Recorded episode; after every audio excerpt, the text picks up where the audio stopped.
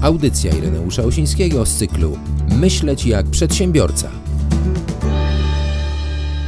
Dzień dobry, dzień dobry, witam bardzo serdecznie w kolejnej audycji z cyklu Myśleć jak przedsiębiorca. Jest to audycja o przedsiębiorcach, dla przedsiębiorców i z przedsiębiorcami, z ludźmi wyjątkowymi, a dzisiaj wyjątkowy gość. Już raz spotkaliśmy się w programie wideo w samochodzie z prezesem spółdzielni Świetlik Tomaszem Chodnikiewiczem. Witaj Tomku, witaj serdecznie. Witaj Irku, witam Twoich słuchaczy. Słuchacze Radia Biznes, nowe radio, no i tak dość dynamicznie mamy zamiar wejść na, powiedzmy, do świadomości ludzi, którzy chcą zacząć myśleć przedsiębiorczo, bądź już myślą przedsiębiorczo, a rzuca im się kłody pod nogi. Także mam nadzieję, że będziemy jakąś inspiracją, a ty jesteś jednym z pierwszych w ogóle gości, ponieważ tak jak rozmawialiśmy w samochodzie e, o e, spółdzielczości, to pojawił się temat, na który nie mieliśmy czasu. I to był temat, który zaprząta głowy wielu już może w pewnym sensie leciwych przedsiębiorców, którzy swoje biznesy w Polsce zaczynali no, po przekształceniach czyli na początku lat 90. Minęło już ze 30 lat, no i oni już chcą jakby przekazać tę schedę. Myślą, że swoim na przykład potomnym, ale okazuje się, tak jak badania były robione przez SWPS, to tylko chyba połowa w ogóle dzieci przedsiębiorców chce w ogóle prowadzić jakiekolwiek firmy, a 10% z tych, powiedzmy, z tej reszty chce w ogóle przejąć schedę po swoich rodzicach reszta nie chce. No i teraz pytanie, gdzie tutaj pojawia się w ogóle no, ta, ta możliwość przekazania schedy. Komu, w jakiś sposób, tak? No, ta sukcesja jest tematem, który się pojawia coraz częściej, ale mało kto tak naprawdę potrafi odpowiedzieć na to. Tak, to jest ciekawy temat i ciekawy problem. I powiem, że yy, tak jak już rozmawialiśmy o spółdzielni i yy, o spółdzielczości, i o naszej decyzji jako mikroprzedsiębiorców, e, która leżała u podstaw e, założenia spółdzielni w roku 2012, na nowo powrotu do spółdzielni przez nas, sukcesja i dziedziczenie leżało właśnie u podstaw. Między innymi to jest jeden z, jedna z kwestii, która zdecydowała, że założyliśmy nie stowarzyszenie, nie fundację, a spółdzielnię. Czyli ja rozumiem, że spółdzielnia jest jedną z najlepszych form w ogóle przekazania majątku, schedy dalej, tak? Jeżeli to pytanie kierujesz do mnie, no tak, no bo, to, to ja no. powiem, uważam, że tak. Aczkolwiek w świecie y, stosowane są inne y, formuły. No tak, są y, trusty jakieś, są fundacje. Są fundusze powiernicze, tak, rodzinne. Mhm. Tylko, że w Polsce jeszcze chyba nie ma takiej możliwości. No jest jakaś taka koślawa ustawa o, o, o właśnie o przekazywaniu majątków, ale ona chyba ma się nijak do polskiej rzeczywistości. Wiesz, my się kierowaliśmy nie tyle funkcjonującym, y, funkcjonującym prawem i przepisami, y, tylko możliwościami i potrzebami. Możliwościami tkwiącymi w formule prawnej spółdzielni i spółdzielczości i potrzebami y, właśnie, które wymieniłeś, tak? O tym, że przychodzi taki okres w naszym życiu. No ja jestem przedsiębiorcą, daj Boże, 40 lat. Co najmniej, bo licząc od 83 roku ale tak naprawdę trochę dłużej. Zaczynaliśmy w technoserwisie, więc jeszcze 5 lat można było dołączyć, dołożyć do tego wieku. I analizując to, co się wydarzyło w mojej firmie rodzinnej albo w moich firmach rodzinnych, dochodzę do wniosku, czy też do, nie tylko ja, ale doszłem do wniosku, że spółdzielnia może być narzędziem i to w tej chwili już jestem pewien, po 10 latach na nowo działania w spółdzielni, że to, co myśleliśmy, jest prawdziwe. I, I tutaj mógłbym Ci na początek krótko wymienić aspekty, które decydują o tym, że właśnie spółdzielnia może być takim fantastycznym narzędziem.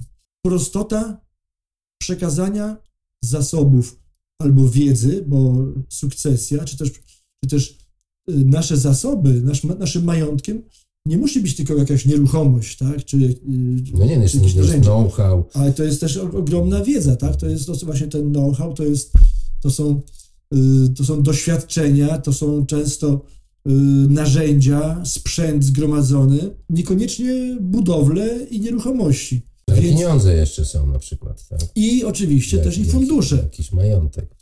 I- Sztaby i złota teraz- na przykład. I teraz, jeżeli, się, jeżeli ktoś doświadczy lub wejrzy, bo to, to znów nie będzie dzisiaj spotkanie na to, żeby, żeby wchodzić w szczegóły tak, tych wszystkich y, elementów, które wymieniliśmy, więc pieniędzy, know-how, y, nieruchomości, narzędzia y, i ruchomości z kolei, tak, y, transport. Sposób włożenia i przekazania tych zasobów każdej, każdej z tych formuł przy użyciu spółdzielni jako narzędzia właśnie sukcesji jest absolutnie prosty. I powiem tylko króciutko. Nie wymaga, nie wymaga notari- notariusza, można oprzeć się notariusza, ale nie trzeba. A więc już jest, już jest jedno uproszczenie.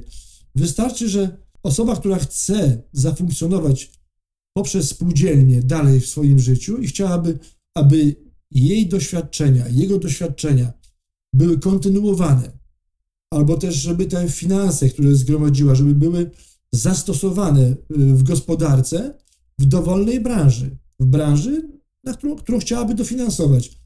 To spółdzielnia może te środki przyjąć na bazie umowy y, spółdzielczej. Ale co z tego będzie miał ten darczyńca i w jaki sposób tutaj zachodzi ta sukcesja? No bo ja rozumiem, że, że sukcesja to jest przekazanie tego wszystkiego, o czym mówiłeś, swoim potomkom, żeby coś z tego mieli, tak? No bo po to się te 30 czy 40 lat zasuwało, żeby na przykład można mieć taki pomysł, no dobrze, żeby moje dzieci miały. No i teraz jak to wszystko umocować y, w tej formie prawnej spółdzielni? Przekazanie finansów polega na wkładzie kapitałowym do spółdzielni w zamian za udziały. Tak? Czyli wkładam kapitał, mam udziały. To samo z nieruchomością. Jest wycena nieruchomości, przekazuję nieruchomość do spółdzielni i to można znowu przekazać w, w, w dwojakim układzie. Można przekazać notarialnie również, tak jak w normalnych spółkach, jako wkład rzeczowy, ale można też przekazać do projektu na zasadzie wyceny i udziałowego wejścia w projekt. Wiesz co, no bo je- jeżeli byśmy zastosowali tutaj taką tradycyjną metodę, na przykład mamy spółkę prawa handlowego, tam są udziały i przypisuje się to na syna na przykład. Jakąś część albo te udziały, które powiedzmy tam chce ten przedsiębiorca przepisać. No to ten, e, jeżeli y, syn jest i, i tylko właścicielem, no to należy mu się jakaś dywidenda, tak? Czyli na przykład miesięcznie może brać zaliczki na tę dywidendę i ma z czego żyć. I ten majątek y, jest y, jakby jego własnością. W tej, w tej całej formie tego know-how, tego, tego, nie wiem, tych samochodów, czy tej firmy, która cały czas coś tam wytwarza. No, Jeżeli oczywiście wytwarza. Ale co jak to się dzieje w przypadku spółdzielni. Na przykład jest, y, mamy przedsiębiorcę, który mówi tak, trzeba by pomyśleć o, y, o sukcesji. I teraz ma, tak, ma firmę, ta firma funkcjonuje, dzieci na przykład, no nie wiem, czy, czy, czy są gotowe do przejęcia tej firmy, czy nie. W jaki sposób on może wykorzystać spółdzielnię do tego, aby zabezpieczyć w ogóle ten majątek przed rozgrabieniem na przykład. Rozumiem, że mówimy o sytuacji, gdzie dzieci nie chcą y, przejąć majątku, nie, znaczy nie chcą im zarządzać w ten sposób. Na nie chcą im przykład. zarządzać. Na przykład. No, Yy, czyli weźmy te 90%. Przedsiębiorca też tak? nie, nie ma też jakby swojego następcy w, w załodze i szuka możliwości innego rozwiązania. Jeżeli jego zakład je, ma wycenę, to może przyjść do spółdzielni. Jeżeli nie ma, to robi się wycenę wspólnie, tak? Czyli robi y, tą wycenę jakiś rzeczoznawca i zakład zostaje wprowadzony na drodze prawnej do spółdzielni. Przedsiębiorca lub jego spadkobierca, syn, może zostać w tym momencie raz, razem ze, ze swoim wkładem członkiem spółdzielni i w zamian otrzymuje odpowiednią ilość udziałów o wartości tego wkładu. A co on może zrobić z tymi udziałami potem? To precyzuje umowa. I teraz tak jak umowa będzie zawarta, to to on z tym może zrobić. A rozwiązań jest, rozwiązania są identyczne jak w każdej innej spółce czy to spółce z ograniczoną odpowiedzialnością, czy spółce akcyjnej. Tak jak umowa precyzuje, to może zrobić ze swoim wkładem, ze swoimi udziałami. A co się dzieje wtedy z jego firmą? No bo tą firmą trzeba zarządzać, y, tak? To, czy spółdzielnia wtedy jakby W tym przejmuje momencie, w tym momencie, już, w zarządzanie tym momencie firmą? zarząd spółdzielni, który podpisuje w imieniu spółdzielni, podpisuje umowę, jest zobligowany, żeby ta firma, czy ten majątek, tak, który wchodzi w skład spółdzielni, żeby odpowiednio dalej funkcjonował. A więc A skąd ten przedsiębiorca ma pewność, że y, spółdzielnia zapewni dobre funkcjonowanie dalsze tego przedsiębiorstwa, żeby to przedsiębiorstwo przynosiło zyski i żeby jego spadkobiercy z tego mieli coś, jeżeli on na, i, i, i on na przykład, jeżeli ma zamiar przejść na tak zwaną emeryturę. Nie? Żeby do końca życia nie musiał zarządzać tą firmą, no bo w większości przypadków tak jest, że, że ci właściciele to oni tam do końca swoich dni zarządzają tą firmą. Nie? Irek, tylko i wyłącznie analizując sytuację e, spółdzielni, e, przyglądając się jej kompleksowej działalności, jak sobie radzi na rynku, w jakich branżach działa, e, jakie jest środowisko spółdzielni i jaka jest renoma spółdzielni. To jest identycznie jak z funduszami powierniczymi, tak, które e, próbują pełnić rolę właśnie takich e, prawnych partnerów, czy też kancelarii prawnych, które, które zajmują się właśnie sukcesją, tworzeniem fundacji rodzinnych i tworzą zarządy tych fundacji, tak ustawiają to wszystko prawnie. Jaka jest gwarancja, że taka, taki fundusz powierniczy, który ma zająć się y, zagospodarowaniem majątku prywatnego, albo kancelaria prawna y, ma zająć się majątkiem i ma go zainwestować, czy też ma jakby zabezpieczyć jego dalsze funkcjonowanie. Tylko i wyłącznie jej renoma na rynku. A okazuje się, że i pomimo renomy, tak i pomimo różnych, y, różnych y, jakichś wieloletnich często działań kancelarii, czy tych renomowanych międzynarodowych funduszy, też różnie bywa, tak? Różnie to bywa. No idziemy teraz w kierunku niezbyt y, ciekawym, bo mamy inflację, czyli powiedzmy ten majątek zgromadzony gdzieś tam na kontach bankowych, to on może, bardzo szybko stopnieć, zwłaszcza jak, jak inflacja no, dojdzie do powiedzmy takiego poziomu, jak jest na przykład w Turcji, tak? no to trzeba jakoś zarządzać tym majątkiem. Ale jak to zrobić, żeby ten biznes dalej działał i żeby ten biznes na, na przykład był na tyle elastyczny w stosunku do sytuacji, która się bardzo dynamicznie zmienia na rynku?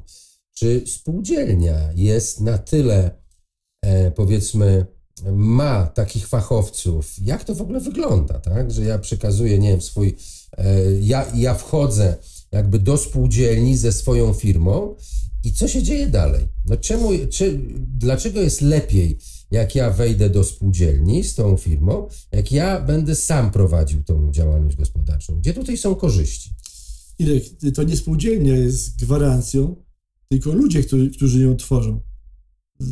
Więc trzeba Ale ja rozumiem, ale forma prawna, tak? Czyli bo cały czas ja próbuję zrozumieć e, formę prawną spółdzielni. Co daje to, ja, jakie korzyści daje to, że ja będę w spółdzielni, a nie będę sam sobie rzepkę skrobał? Przede wszystkim, jeżeli jest mądry zespół ludzi i jest to spółdzielnia mikro, mikroprzedsiębiorców, a nie spółdzielnia osób wykluczonych ze społeczeństwa, bo tutaj Unia wprowadziła takie różne rozwiązania Mhm. y, dla tworzenia rynku pracy i powstały tam jakieś dziesiątki tysięcy spółdzielni socjalnych, które, z których tam y, kilkadziesiąt przetrwało przez 20 lat.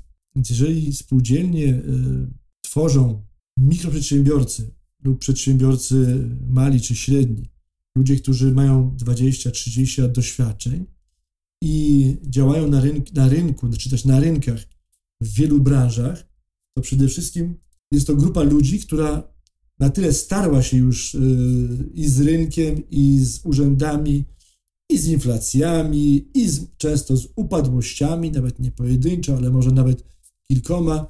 I jeżeli z tego wyszli, to znaczy, że to są ludzie, którzy potrafią sobie radzić w różnych, nawet krytycznych y, sytuacjach w gospodarce. Czyli ja rozumiem, że to jest społeczność, która sobie pomaga To jest nawzajem. społeczność, która sobie pomaga i która potrafi między sobą konsultować, ale też potrafi korzystać też i ze, z, ze środowiska doradców podatkowych, potrafi korzystać z zasobów swoich poza granicami kraju, potrafi rozważyć również różne rozwiązania ponadgraniczne, tak, e, ponadregionalne i korzystać z, czego, z tego, co się nazywa w świecie gospodarki optymalizacją podatkową, ale również i optymalizacją e, rozwiązań związanych z wynagrodzeniami, e, związanych z, z ponoszeniem kosztów ZUS-u, podatku od wynagrodzeń.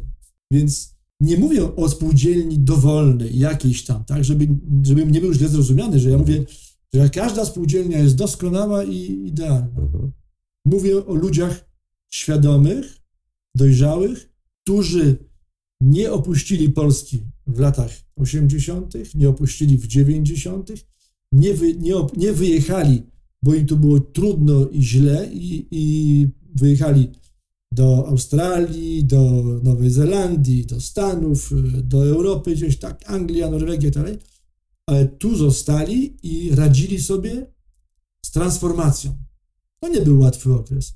Więc mówię o ludziach zahartowanych y, w, w, w, w rynku. Bo powiedziałeś jeszcze, że, y, że to jest dobre ro- rozwiązanie dla mikroprzedsiębiorców.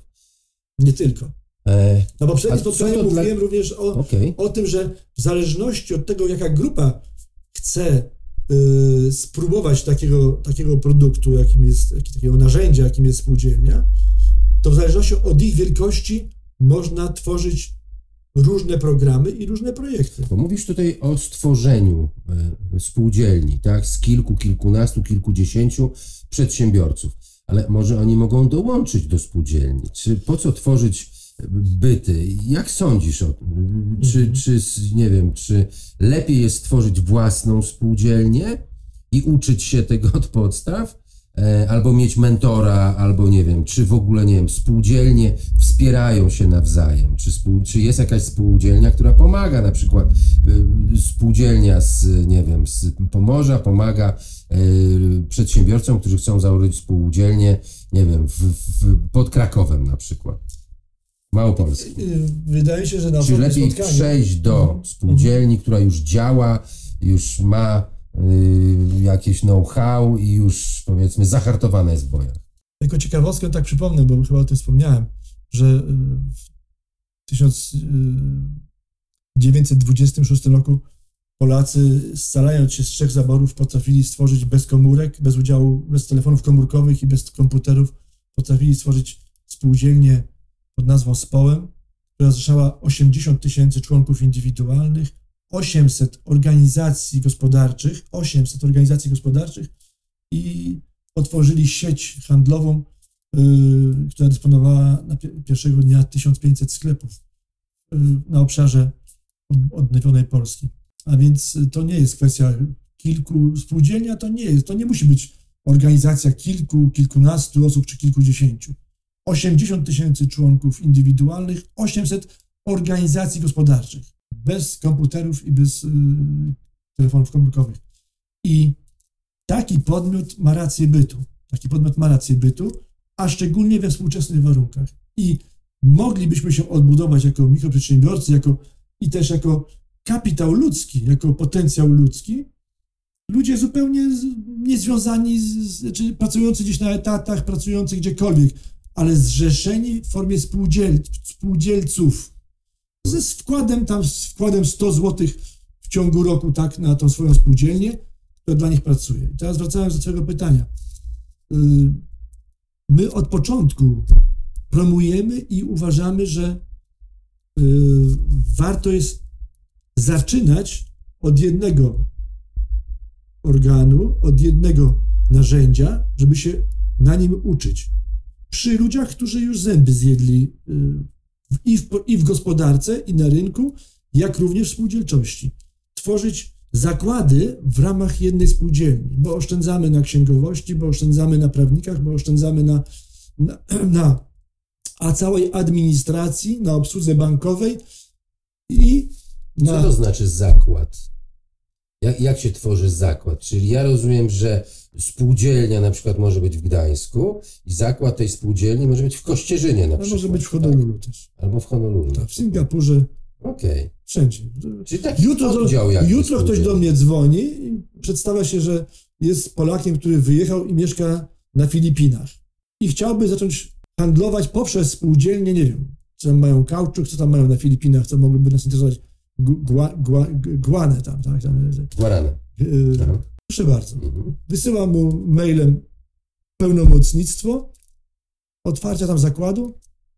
Może być zarejestrowany, nie musi być zarejestrowany i już działa od jutra jako, jako zakład spółdzielni świetlik. Tak? Zakład ma różne formy, różne formy jeszcze, y, bo właśnie może być zarejestrowany, może być, może tam prowadzić rozliczenia, ale nie musi. Pierwszy okres jest taki dużo prostszy, kiedy nie prowadzi żadnych rozliczeń. Tylko rozlicza księgowość.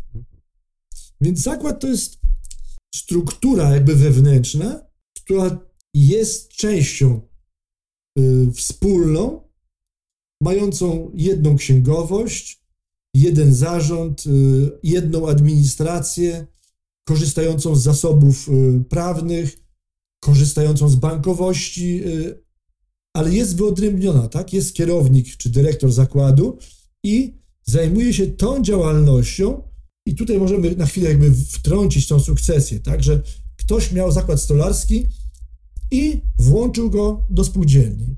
I to się może nazywać już od tego momentu, że to jest zakład spółdzielni Świetlik, prowadzący działalność dalej związaną z, ze stolarnią. Ma, jeżeli ten ktoś, tak, nie- ma, jego dzieci nie chcą tego prowadzić, więc zarząd spółdzielni deleguje tam kierownika, tak, osobę, która jest kompetentna, żeby zająć się tam tworzeniem, produkcją mebli, czy nie wiem czego tam. I tyle się zmieniło, że ten zakład już nie ma kosztów związanych z, z obsługą administracyjną, z, z pozyskiwaniem kontraktów. To przechodzi na dział administracji zarządu i dział marketingu spółdzielni. Większość kosztów jakby przechodzi i rozkłada się w kosztach ogólnych zakładu. Tak? Wyodrębnia się w marketingu wyodrębnia się jakby nową strukturę, nowy, nowy fragment rzeczywistości i zaczynamy sprzedawać usługi poprzez kanały dystrybucyjne spółdzielni. A jak na tym korzystają spadkobiercy? Gdzie tutaj są w tym wszystkim spadkobiercy? Identycznie jak w umowach, które, które zawieraliby z funduszami powierniczymi, identycznie jak y, zaistnieliby przekazując, przekazując ten majątek do jakichś fundacji rodzinnych, umowa, która, która reguluje ich relacje z funduszami powierniczymi, taką samą umowę zawiera ze spółdzielnią. Staje się członkiem spółdzielni, w tym wypadku staje się członkiem spółdzielni i ma swoje udziały w spółdzielni. Zabezpieczeniem jego, jego majątku jest już nie tylko wartość tych udziałów odzwierciedlająca wartość zakładu, który włożył do spółdzielni, ale zabezpieczenie tego majątku, zabezpieczeniem majątku jest cały majątek spółdzielni. Tak? Czyli jeżeli spółdzielnia ma majątek wielokrotnie wyższy aniżeli ten zakład, to on już nie tylko, że jest zabezpieczony wartością tego zakładu, ale może mieć dziesięciokrotne zabezpieczenie. Czyli ma swoje udziały, które są równowartością, ale zabezpieczenie jest potężniejsze, jest silniejsze, bo, jest, bo stanowi to cały majątek spółdzielni. Tu jest, tutaj ryzyko jest spółdzielni, że przyjmując majątek, gdyby zarząd nie poradził sobie z tym nowym zakładem, tak, czyli żeby go żeby faktycznie rozwijać dalej, tak, i korzystać z jego zasobów, to, stał, to ten zakład stałby się obciążeniem. I wtedy inni członkowie ryzykowaliby z kolei swoim, swoimi wkładami i swoją pracą to, że będą musieli kulejący zakład y, dofinansowywać. A propos jeszcze y, tej sukcesji. Takim, w takiej sytuacji, gdzie na przykład y, ten przedsiębiorca przekazuje, wchodzi w, do, w te struktury spółdzielni i ma żonę na przykład i dziecko i umiera. Co się dzieje wtedy? Skąd żona, a żona nie pracuje, on ją utrzymywał. Co się wtedy dzieje? W jaki sposób żona może liczyć na to, że no, będzie miała jakieś pieniądze na utrzymanie, tak jak, tak jak to było do tej pory? Skąd te pieniądze się pojawiają? W jaki sposób ona je otrzymuje? Mm. Musiałbym w tym wypadku zajrzeć do, do statutu, bo tak na pamięć y, nie znam tych y, przepisów, ale, ale wydaje mi się, że jest to tak ujęte, że w wypadku śmierci y, członka spółdzielni prawa własności do udziałów przechodzą na najbliższych członków rodziny. I to się nie dzieje na drodze jakichś idiotycznych jakichś tam y, sądów, dochodzenia. Wystarczy, że przychodzi, pokazuje, że ma dokument, że była żoną, tak, to są dzieci. I przepisanie tych, także nie bawimy się, nie jesteśmy, nie jesteśmy chorą instytucją. Tutaj obowiązują proste reguły życia. To powiedz mi w takim razie, skoro to jest takie dobre rozwiązanie, to dlaczego mało się w ogóle o tym mówi? Dlaczego ludzie kombinują? W in... są, są te e, zrzeszenia firm rodzinnych, oni się spotykają, dyskutują na temat sukcesji. Dlaczego jest tak mało tych rozwiązań związanych ze spółdzielczością? O co chodzi? Wiesz, wydaje, wydaje mi się, że może być kilka przyczyn. Znaczy, no, ta, ta najważniejsza to jest ta, o której już mówiliśmy, że zrobiono wszystko, zrobiono wszystko w latach 90. i być może też jeszcze i 2000, kiedy rozbijano całą spółdzielczość, ale szczególnie 90., kiedy niszczono e, wszystkie zasoby spółdzielcze w Polsce, żeby zniechęcić do, do spółdzielni. Rozkradano ten majątek, tak, i, i, i stąd też jakby się gdzieś wbiło. Tylko, że to, to, to było rozkradane no, nie przez spółdzielców, tylko przez ludzi, którzy zarządzali tym majątkiem. To były często zarządy, to były rady nadzorcze i to były też tak zwane pozostałości po jedynej słusznej partii politycznej, która wtedy rządziła. e, Jedyna słuszna partia polityczna. Może dzisiaj też taki śmieszny wydźwięk. I jakby świadomość tego, co się, co się, co się wydarzyło i co się działo, i, i, i jeszcze transformacja teraz tej świadomości na, na, na y, spółdzielnie mieszkaniowe, tak? Bo dzisiaj to się w ogóle wszystkim kojarzą, że to spółdzielnia to jest mieszkaniowa, tak? Mało kto wie, że zostały w Polsce i bardzo dobrze działają spółdzielnie mleczarskie i, i mało kto w ogóle wie, że, że były kiedyś tysiące spółdzielni, do dzisiaj część, część przetrwała, one nie działają aktywnie na rynku, bardzo mało jest takich aktywnie działających na rynku. I to także jedna przyczyna to jest to właśnie, że zrobiono dużo, żeby wyciszyć i spowodować milczenie na ten temat. Nie ma nigdzie, tak? Nie ma nigdzie nic na temat y, spółdzielni. Jedynie znamy spółdziel, spółdzielnie Skoki, bank y, spółdzielczy Skoki, też często źle kojarzony. Y, I, no, i, i te spółdzielnie mieszkaniowe. A przecież są świetnie działające spółdzielnie mleczarskie. A my próbujemy od tych 10 lat odbudować spółdzielczość i próbujemy odbudować spółdzielczość wielobranżową, widząc w tym y, bardzo duże możliwości wdrożenia i wcielenia wielu rozwiązań społecznych, o których mówią organizacje, dziesiątki, setki organizacji, a więc wdrożenia y, łańcucha dostaw y, z pominięciem y, VAT-u, tak? bo w, ramach spółdzielni, gdyby towary przechodziły pomiędzy zakładami, pomiędzy branżowo również, tak? y, zorganizowanie rolnictwa na nowo w spółdzielnie i, i dystrybucji od rolników do miasta. Nie ma sprzedaży, nie ma, nie ma VAT-u, nie ma w ogóle faktur. W budownictwie możliwość wdrożenia y, waluty elektronicznej w ramach dużej, dużej takiej, używam słowa korporacji, ale spółdzielczej, spółdzielni. Bo spółdzielnia, y, znaczy organizując mikroprzedsiębiorców, ja mówię mikro, y, ale tam oczywiście, że to mogą być małe i średnie i różne mogą być w ogóle te zakłady, tak, różne, różni członkowie mogą być, staje się swoistą korporacją, tylko że różniącą się tym, że tutaj ma, ma, mają wszyscy równe prawa. Nie jak w korporacji, ten, kto ma kapitał, tak, ten, kto dał kapitał, ten jest Panem i Bogiem. Tutaj nie, tutaj wszyscy mają równe prawa. I to jest powód zasadniczy, to jest w zasadzie to y, odpowiedź na Twoje pytanie. Ludzie boją się takich rozwiązań. Ci, którzy mają kapitał, boją się takich rozwiązań. Ci, którzy mają coś swojego i nie przeżyli jeszcze, wiesz, trzy razy śmierci gospodarczej, nie upadli trzy razy, nie upadli pięć razy i nie podnieśli się i uważają, że jak coś mają, to oni to mają.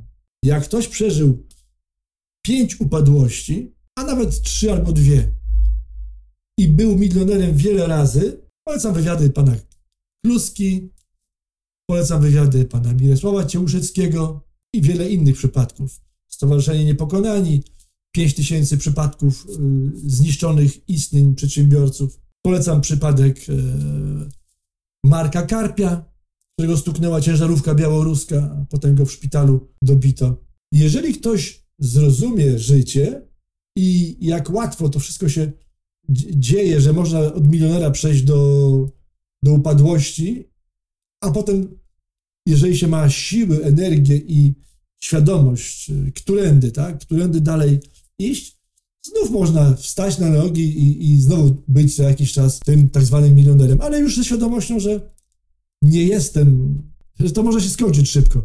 Więc dla ludzi, którzy, którzy nie przywiązują się już tak do, do tego, że mam, tak, to moje, łatwiej jest przejść do takiego rozwiązania, jakim, jest, jakim może być spółdzielnia, zarządzana przez mądrych ludzi i budowana przez ludzi z doświadczeniem w gospodarce.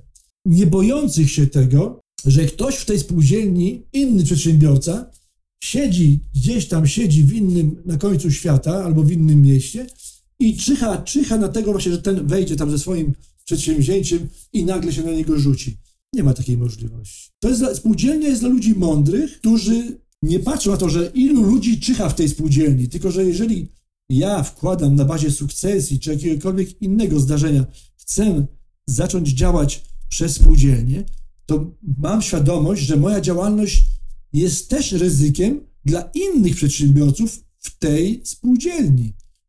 Że jeżeli ja wkładam, to już przy pierwszym kontakcie wkładam swoją pracę i wkładam tysiąc złotych, ale realizuję kontrakty wartości dziesiątek tysięcy czy setek tysięcy, to jestem ogromnym ryzykiem dla wszystkich pozostałych. I albo mamy tą świadomość i tą mądrość, że wszyscy ryzykujemy, wszyscy jedziemy na jednym wózku, ale też wszyscy możemy dzięki temu, że mamy, że mamy możliwość wymiany doświadczeń, mamy możliwość wymiany rynków, mamy możliwość przenikania się naszych rynków, że możemy być dużo silniejsi.